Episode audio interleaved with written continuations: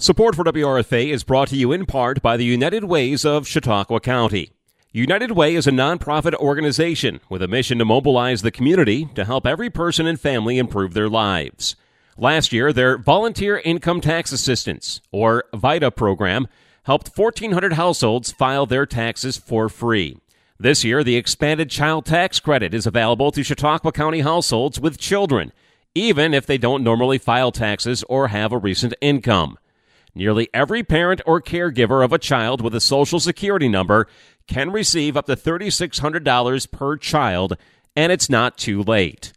Learn more at getctc.org/chq. It only takes about 15 minutes online to claim the child tax credit and learn about eligibility. The United Ways of Chautauqua County, proud supporters of community radio in Jamestown, New York. To learn more, visit uascc.org or unitedwayncc.org. Well, I want to thank everybody for coming out here, uh, at least on the phone, for our first press call. And uh, we're going to be doing uh, doing more of these, and we want to make sure that people hear about uh, what we're doing down here in Washington D.C. and what we're doing in the district, and, and how we're hitting the ground running. But it's been quite a week, and we really have uh, hit the ground running over this uh, last week. It's been a very full week uh, for much of it. Uh, the House is in session since I was sworn in uh, Tuesday of last week. Um, which was quite an honor, uh, real honor to be speaking for the people of the 23rd Congressional District, and they once again uh, have a voice. Uh, we're taking uh, the job very seriously. We're not taking it lightly. Um, the first and foremost concern on our end was making sure we got the offices up and running. Uh, and our, uh, I'm, I am currently sitting in our office in Washington D.C. The House is in session uh, today, but our offices in the district in Jamestown, Olean, Corning, and Geneva are staffed and open, which is a, a, a paramount importance uh, to myself, but also a paramount importance uh, to the people uh, of the district. So they have uh, somewhere to go, somewhere to reach out to when they don't know who else to reach out to, which is an important function uh, of any congressional office and should be the top priority uh, for any member of Congress. Uh, as I think we put out uh, to the media, I've been named to the Education and Labor Committee uh, and to the Budget Committee. So I serve on two uh, congressional committees. On the Education and Labor Committee, I serve on the Early Childhood, Elementary, and Secondary Education Subcommittee. Budget doesn't happen to have subcommittees. So that's why I'm not on a subcommittee on the Budget uh, Committee. And since uh, I was sworn in, we had a full hearing in the full committee for education and labor. Uh, we had a markup uh, just yesterday. We had a hearing in the early childhood education secondary uh, education subcommittee, and I have been very actively participating in all of the committee's activities, uh, speaking, asking questions of witnesses, and frankly, I'm very happy. I don't think there's a more important place to be than especially uh, the early childhood, elementary, and secondary education subcommittee right now. Our our children are in a, a tough spot coming out of the COVID pandemic, and uh, be somebody that can make sure uh, that they are getting what they need uh, to be successful uh, coming out of the lockdowns and the mandates and the, and the shutdowns is very important to me, uh, not only as a member of Congress but as a but as a father. Uh, so I'm, I'm looking forward to being very active on the committees uh, to which I've been assigned, and it's going to give us a lot of uh, uh, a platform to be helpful um, to the people of the district. Um, I've also begun uh, getting involved more tangibly on legislation. The first bill I co-sponsored was the 9/11 Responder and Survivor Health Funding Correction Act uh, to make sure that uh, those that are bearing the health burden of responding ground zero and other uh, in other ways on 9/11 are receiving what they need uh, with the health difficulties that have um, been manifesting themselves in that community uh, over the last uh, 21 years. So that's a that's a bill uh, that I joined with my New York State colleagues on uh, to support. Also, uh, I was given the responsibility to manage two bills on the floor of the House. That's not something that usually happens where somebody is in their fourth session day. Uh, but I was given responsibility to be the lead Republican as the debate was occurring on, on two bills. Uh, one was the Helen Keller National Center Reauthorization Act, um, which hits me very close to home. I, I, I have a daughter uh, with a disability, as I think a lot of you know. She happens to have Down syndrome. The Helen Keller National Center supports people who are deaf-blind, so it's a, a different uh, condition than people have. But uh, I'm going to be very supportive of all folks uh, with disabilities, especially uh, children. So that was uh, a bill that I led the Republican side of the debate on, and uh, which passed the House uh, this week. And then the other bill was the Bridging the Gap for New Americans Act, and this was a bill uh, to produce a study uh, for barriers to employment for legal, and I want to emphasize legal uh, immigrants uh, who maybe have their credentials from another country. Uh, they have they're underemployed or, or unemployed. Uh, obviously, if somebody's here legally and is following all our rules uh, to be in the United States of America, we want to encourage that. We want people to be living a, a full and productive life, even if their college degree was uh, somewhere else or their uh, other some other professional uh, credential. So that was uh, to help that, and that bill also uh, has passed the House uh, since the debate occurred. Uh, so, but it hasn't all been just D.C. Uh, the focus uh, of this office is always going to be the people of the district. We work uh, to help them in D.C., but uh, the people that we serve, the people that we answer to, are back home. So over the weekend, uh, I was home. I had the pleasure of helping open the Cuba Garlic Festival, which is uh, which is fun. Uh, it's one of the, the more fun festivals, especially if you happen to like garlic. Uh, uh, it's uh, you probably do want to make sure you like garlic, it, it, but it's uh, it's a it's a fun place to be, and it's grown and grown. It's one of our larger festivals uh, in the district now, and to be there uh, with the uh, the local folks uh, in Cuba was a huge honor uh, to help open that. Uh, I was also at a, at a event for uh, Steuben County Scope, one of our Second Amendment groups in, in Bath, uh, defending our Second Amendment as I ran and now serve as a constitutional conservative and, and supportive of our Second Amendment. And also a very solemn event. Uh, I attended the memorial for former Congressman Houghton. Uh, Amo Houghton passed away at the beginning of the COVID pandemic, uh, uh, at the beginning of that time, just as things were locking down.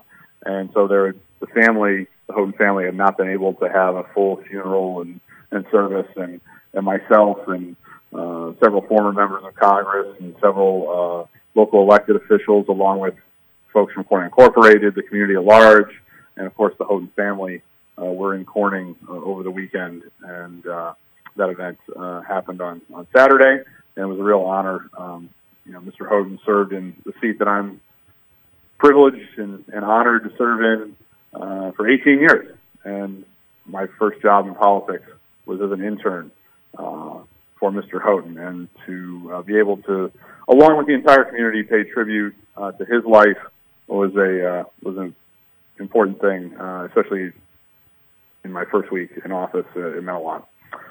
So we're off and running. We're working hard. We are keeping focused on the people of the district.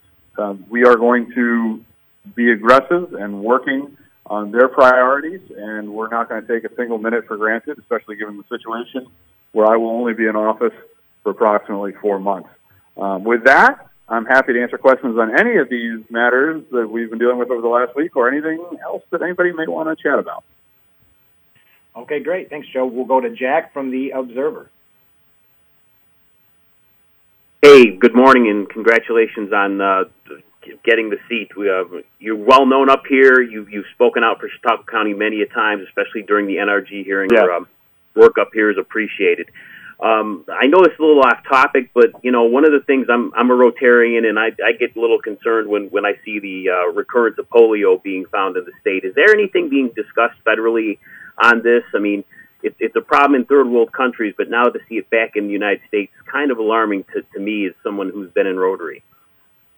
Yeah, uh, I know that the governor has declared a state of emergency in New York State, um, and I, I have not been party to any discussions on a federal response uh, to polio, um, but certainly uh, it's something we're going to watch very closely. Uh, and and anytime you have a situation with a disease that is as severe as polio can be, uh, we're going to take it uh, uh, very seriously. But uh, it's something we will be monitoring, and if there is any update on a federal type response, I'll certainly let you know. Well, thanks, and I appreciate you uh, doing these telephone conference calls. Thanks, Joe. Well, yeah, thanks, and uh, hello to everybody in Dunkirk. thanks a lot. Okay, next we'll go to Finger Lakes Radio Group. Are you there? All right, we'll move to the next one. We'll go to uh, Tap into Greater Olean. Hi, good morning. Um, so my question, again, I'm going to switch topics a little bit, but a recent Siena poll showed that a majority of New Yorkers support the president's program to cancel student debt, um, including people who have paid back their loans or never had loans. Given that you represent a district with multiple colleges and therefore a large population of students, what are your thoughts on Biden's student loan forgiveness plan? Yeah, that was a topic of one of the uh, uh, of the markups that I was in on the Education and uh, and Labor Committee, and I I do have some very serious concerns with that program, and and my concerns revolve around what about the person that did everything right, the person that has paid off uh, their loans. Uh, you know, what do you say to that person? Who, where does he go uh, or she go for a for a check uh, when the people that are uh, you know, being paid off are people that maybe uh, obviously haven't finished paying off their loans? What about the person who is uh, maybe working a trade? Maybe they're a plumber, or maybe they're uh, a carpenter, or somebody that didn't go to a four-year school, and now they're being asked with their tax dollars to pay off somebody that has a college degree. You know, that doesn't strike me as very fair. So it's not fair to people that paid off their loans on time. It's not fair to people uh, that are working a job where they didn't uh, get a loan. And also, the president doesn't have the authority to do it in the first place. Uh, you know, this wasn't passed via law. You know, this wasn't something that we voted on in the House of Representatives in the United States Senate. It was done by executive action, and I don't believe constitutionally uh, the president has the authority to do it. So he should bring it to the legislature uh, if he wants to do this sort of thing. But I have very grave concerns with the message it sends, sends to some very hardworking people who have done everything that we've asked them to do uh, in this country. Okay, well, what about the people in that poll that you know, still supported it even though they had said they had already paid back their loans or didn't have any to begin with. I'm sorry, you got a little fuzzy there. Oh, I'm sorry. Um, what about the people in that poll that said they still supported the, um, the program even though they had already paid back their loans or didn't have any to begin with? Yeah, I mean, those folks are going to be footing the bill for the people that are getting loan relief. I mean, this is going to be paid for by the U.S. taxpayer, and you know that's that's all of us you know, the money doesn't come out of thin air. Uh, you know, if the federal government is going to make a level of expenditure or any type of expenditure of, of this nature, that's coming from the people. That's coming from you, me, everybody else that's a U.S. taxpayer. And now you're asking people to pay for their neighbors' loans. Uh, you know, and again, we're talking maybe talking about somebody that has already paid off their loan or somebody that has never incurred uh, debt, uh, or maybe maybe it's somebody that couldn't get a loan or was concerned about the cost of college, didn't go because of the the cost concerns, and now they're going to pay off uh, the loan of the guy that uh, uh, that did go and get a four year degree or a two year degree or a graduate degree. Again, I have some very serious concerns with constitutionality, with legality of this action, but also of the fairness uh, to regular people in this country. Okay. So what? Oh, oh, I'm sorry. I cut her off. I thought she was done. Go ahead. Hello? Sorry. Oh, sorry. So, um, why do you think that in that poll it showed that people who had already paid off their loans or didn't have any to begin with still supported the program? Well, I think the more they learn about it, I think you're going to see uh, maybe those poll numbers uh, readjust uh, when they realize that who exactly is going to be paying for this. There, there is no such thing as a free lunch. There's no such thing as uh, free money from the government. It comes from the taxpayer. Okay, next we'll go to Terry Frank, Media One Radio Group. Yes, good morning, Joe. Thanks for uh, resuming the uh, phone conferences. Yeah, happy to do it, Terry. Hey, uh, just a quick question about you're uh, going to be here in the western end of the uh, district this coming Friday. You're going to be addressing the Chautauqua County Chamber of Commerce just outside Jamestown. It's a Moonbrook Country Club. Uh, what are you looking forward to with that? What do you hope to hear, and what do you hope to learn? Well, I am looking forward to that. That's been an event that's been a long-standing tradition uh, for the Chamber of Commerce to host the, the, the current member, and uh, I'm looking forward to it. One, I want to make sure people know uh, what we're working on, that we have really hit the ground running in the office. But that's secondary. What's primary is I want to hear from the people in the community for when I go back to Washington the next week or whenever uh, I will be back the next week, at least it's scheduled now. And when I'm back uh, in future weeks, what should I be working on? What should my priorities be? What's working well uh, for people in the community? What's not working well for people in the community? What's something that is getting too much attention and maybe something else is getting forgotten? Uh, a, a good elected official at any level of government is going to be always listening to the people that they work for. And I work for the people of the 23rd district, so I have to be continually checking in. Uh, this particular event uh, is, is going to be a great opportunity for that listening, but we are in the process of figuring out uh, the schedule for town hall meetings. Uh, this is uh, town hall meetings is something that the people of this congressional district uh, have come to expect, and uh, we will be doing them. We're in the process of uh, figuring out what the schedule is going to be and locations are going to be. But if I have an opportunity to be listening to the people of the 23rd district learning from them and being guided as to what I should be doing as their voice, uh, it's always a pleasure to do so. Very good. Thanks, Joe. Thank you. Okay, now we'll go to Rachel from Lilly Broadcasting. Hey, good morning. Uh, it was great meeting you the other day at your uh, swearing-in ceremony at the Capitol. Um, just a quick question. Um, I'm curious, you know, before uh, you took office, what was the constituent services like? What did it look like? Was it just vacant? What was going on? I guess compared to how it is up and running now. Thank you. Yeah, that's a, that's a very good question. Um, so the way it works when a member of Congress uh, leaves office, either by resignation or uh, or a death or something like that, uh, the clerk of the House of Representatives steps in becomes the governing authority. Uh, the members of the staff do stay in place, but uh, they are limited as to what they can do. Obviously, there's no legislative activity, uh, and then there's you know casework that does happen. There's constituent service things that happen, but you know, that is uh, it can be difficult if it's something of a uh, more unusual nature or something of a bigger nature. Uh, that's something maybe not something that is uh, a casework type that is dealt with uh, sort of every day maybe you need the member of Congress uh, to intervene. I can give you a, a tangible example. Uh, you know, there was a situation in, in Ithaca where uh, there was a lot of concern in the community about American Airlines pulling out of the airport. And I was reached out to by members of the community, and they didn't have a member of Congress to. And so I, you know, wrote a note to American Airlines saying maybe you should reconsider this. But at that point, I was a potential member of Congress. Uh, so things like that become difficult for the office uh, to handle. And then, even even more troubling, um, my election occurred in late August, and I wasn't sworn in until uh, mid-September. During that period, which was approximately three weeks, the offices were closed completely and completely shut down.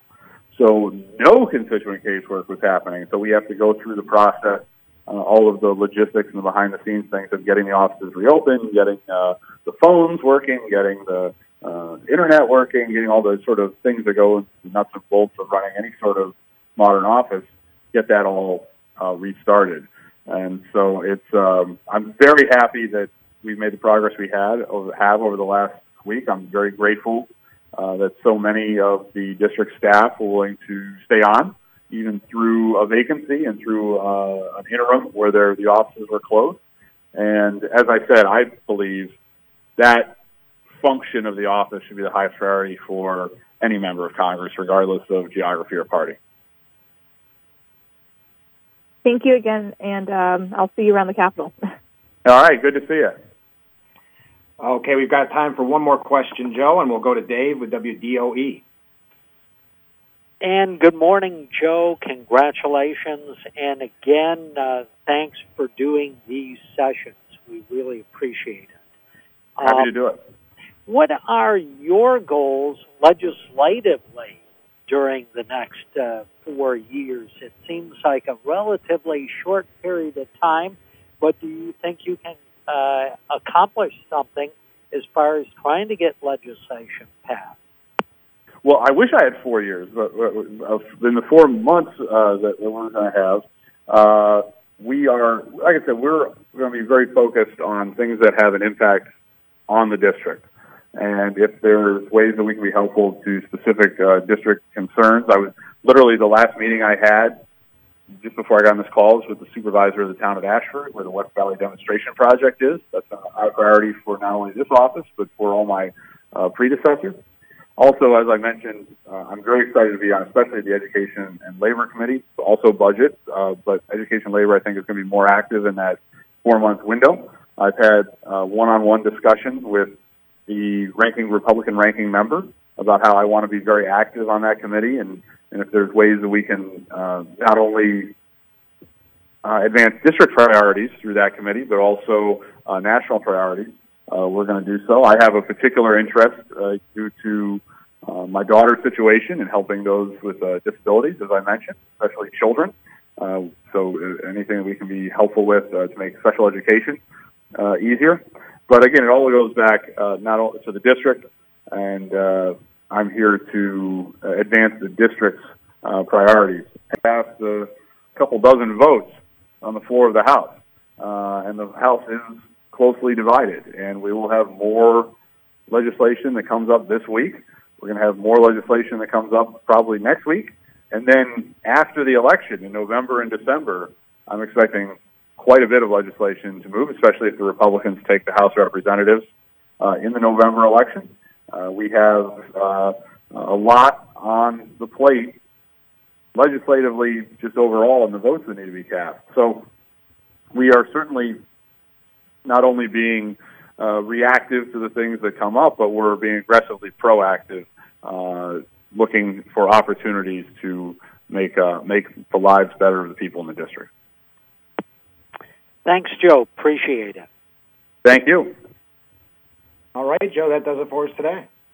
All right. Well, thanks to everybody, and, and uh, I, I'm so happy we had so many uh, participants in the call uh, today, and we're going to continue to uh, to do these phone calls. I think it's a very important function, and, and I appreciate you, uh, those in the media that are covering uh, what's happening in Washington D.C. and in the 23rd congressional district.